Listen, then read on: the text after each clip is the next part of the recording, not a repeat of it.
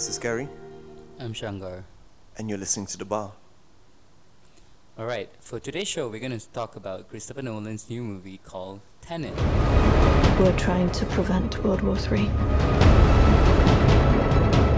Nuclear holocaust. No.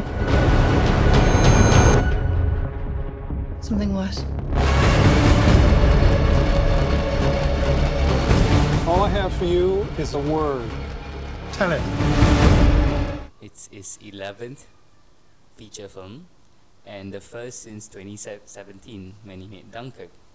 It's also the first Hollywood blockbuster to really open up cinemas after the long lockdown of this pandemic. Yeah, and which I feel like is a responsibility is taken, you know, so, uh, sort of to help theater owners to to start getting business again. So I thought that was pretty good. Especially to re establish the whole trend of cinema, considering a lot of films during the lockdown decided to have video on demand and online streaming. So this is bring the audience back into that theater cinema experience. Yep. And Netflix did offer to to get the rights to sh- uh, screen it on their platform, but Nolan's like, no. Smart choice.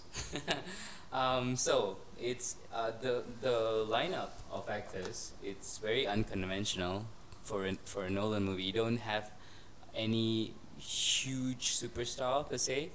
So we have John David Washington, Robert Pattinson, Elizabeth Debicki, Dimple Kapadia, Kenneth Branagh, Himesh Patel, Aaron Taylor Johnson, and Michael Caine. I must say, I like Himesh Patel being in it. I enjoyed his uh, film yesterday. Yes, that was a good movie, and I, I, I, I was looking forward to this as well. Do you think he sort of reminded you of the character in Inception? Yes, but different actor. yeah, I'm not sure how much of it was intentional. Is he meant to be an extension of, of that character? But I, I think Nolan tries to include diversity in Yeah. small ways here and there. yeah, but no no Asian, no Chinese actors this time. Yeah, not this movie. Yeah, um, 200 million budget. That is really huge, especially in this climate and for an original production. But all things considered, this is one of those few movies in cinema today that has done everything in camera, as opposed to green screen and spending millions on visual effects. Yeah, exactly. Um, so we can't say much about the plot itself. So we are only allowed to say very little. Gary, you want to give it a shot? Yeah, this is a spoiler-free review, so we're holding back for this episode. It's a spy film, is what we can say. Um, it's it's spy espionage action thriller that has something to do with time. Can I- we? I love the fact that it's just a spy film, right? Because in a world where there are cookie cutters, espionage movies, this is a very different kind of spy film. Absolutely. It it's very different. So, I feel like the f- firstly, w- what do you think about the movie? I quite liked it. Uh, it's refreshing, considering this is probably my second movie in the cinema for this year. What was the first? Disney's Onward. Oh, right, and that was months ago. That was in February. Wow. Yeah. So it was really nice to be back in the cinema, but it, it's a very different environment. Um, the seats were all, you know, it was spaced out. Very few people in, in the theater. But anyway, back to the movie itself. What I have to say is, I've never seen anything like that before. Have you? Does does anything? Does this remind you of any movie you've seen before this? Nolan films. Uh, it, it has his hallmark that punctuates his signature style, Yeah. but uh, it's different. It's not your typical espionage spy movie. Yeah, because a lot of it is in reverse. Yeah, without giving anything away, um, let's talk about the actors. I particularly like John David Washington's character, which for those who don't know is Denzel's Washington's elder son. which he I he doesn't want to be associated to so, too much, which is why we don't really know about it. A lot of people were surprised that it was actually Denzel Washington's son. But he acted with his dad in this Malcolm X, which I remember watching when I was in college, uh, as a younger student, I believe. Right, and he was a child. Yeah. Hmm. So that's his movie with his dad. But uh, his real breakout was Spike Lee's Black Klansman. Yes, that was Yeah. a good movie. Um, I personally liked Robert Pattinson's character. I have to say, um, Elizabeth Debicki was the soul of the movie in some ways, the, the one that carried the whole emotional part of the movie. But Robert Pattinson, I felt like was the was the light, was was someone who who brought humor to the movie. It was a good balance with Robert in it. Yes, And it's refreshing because considering what he's normally typecast and associated with, this is a refreshing take on his um, range of acting. And so it makes it very exciting for future films to come with Robert in it. he's been making good movies as well recently. Like you said, he's trying to get out of the whole Twilight Zone, literally. Um, but I, I so he's he's he's picked a few good movies, and I think this is one of them. And I think Nolan is helping in rebranding um, his image, and I I thought he did a really good job. And like you said, he provided a good balance in this really nice bromance that you sort of see in this movie with um with John David Washington. Exactly. It's reminiscent of those buddy cop movies where you have these two partners that complements each other uh, in this surreal spy movie about time. Yeah. Okay. And so what I felt was that coming out of the cinema the first time, we we've both seen it three times now. Uh, the first thing that came to mind was how different it was. How I've not seen anything some anything quite like this before. But what comes to mind is I feel like do you do you feel like Nolan has prepared you for this movie?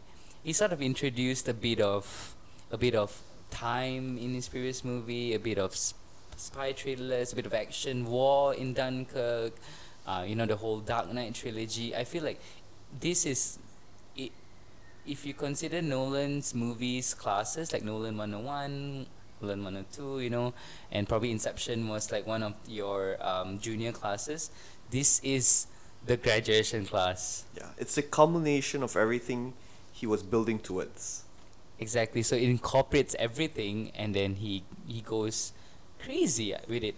So I, a lot of people are, are comparing this to Inception.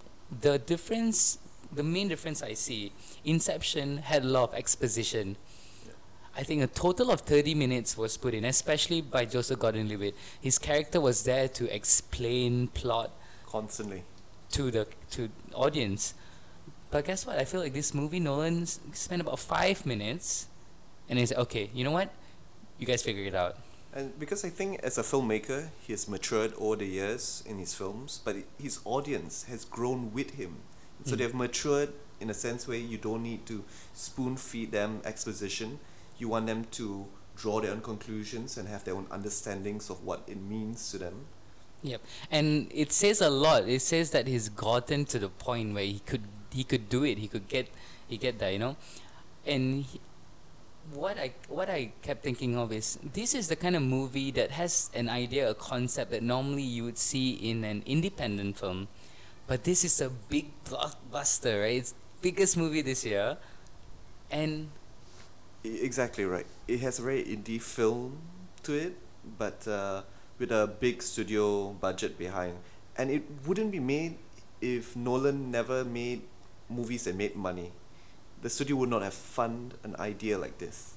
Yeah, so so clearly he's gotten the trust, the faith in them. You know, I, I still feel 200 million is a lot for this climate, and I'm not sure if they're gonna recover the box office, uh, in tickets. But but that was refreshing to know that you can still get such an original idea, concept, on um on such a big scale, was amazing and something that doesn't spoil the movie. An example of where the money has gone to a Boeing seven four seven, a li- you know, crashed into a space.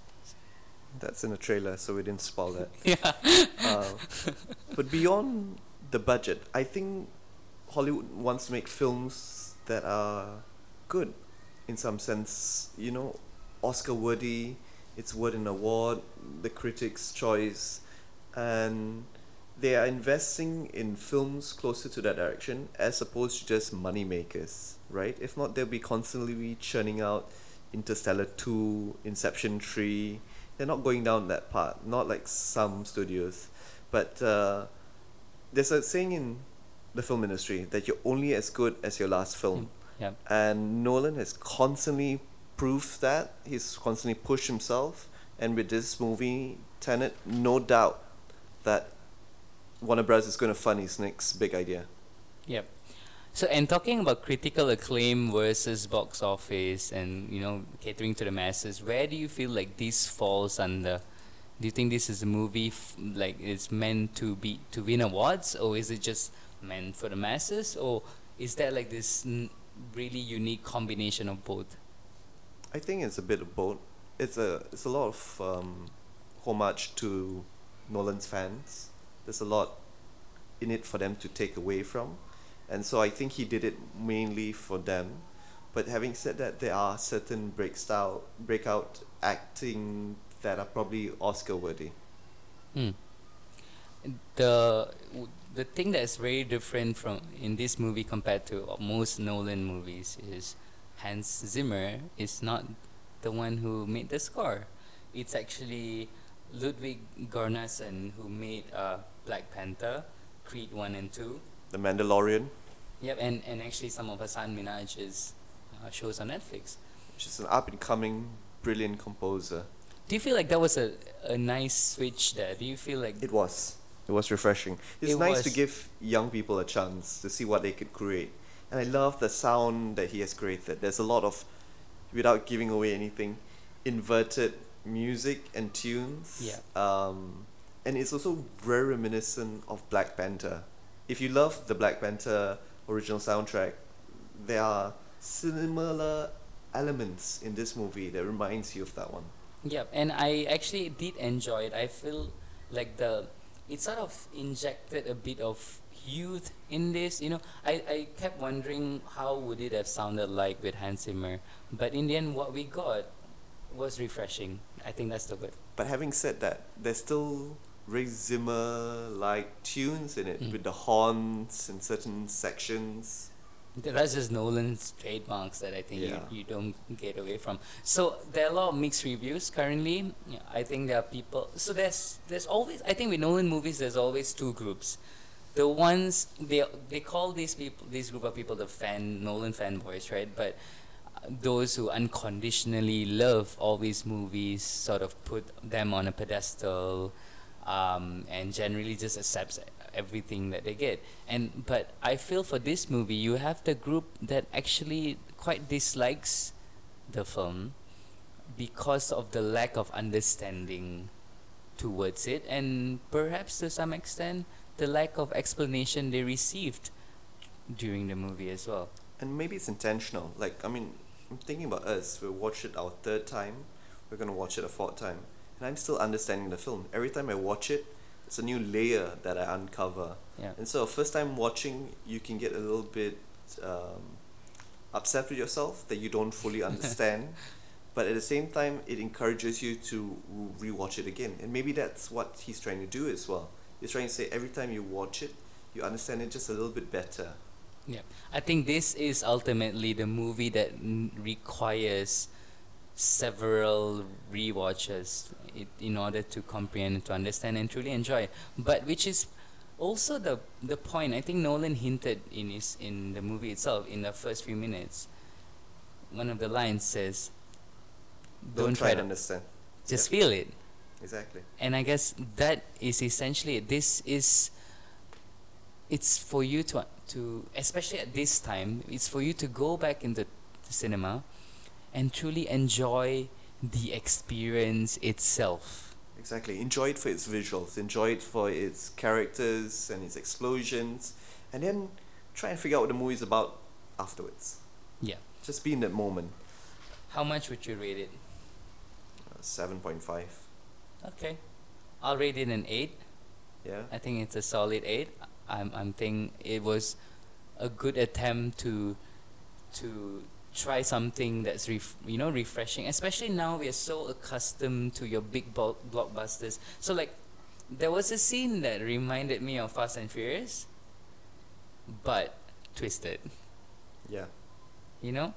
And that was refreshing. So essentially that that will be it. So i think it's a movie that's definitely worth watching in the cinema especially in imax it was shot in imax film so Yeah. yeah So catch the movie. There are three Harry Potter characters in it.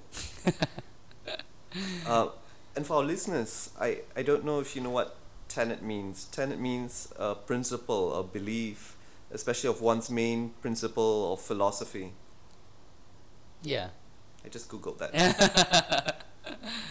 but yeah go and watch it um, definitely worth watching and so that's it That's our time for this week. until the next time take care Bye.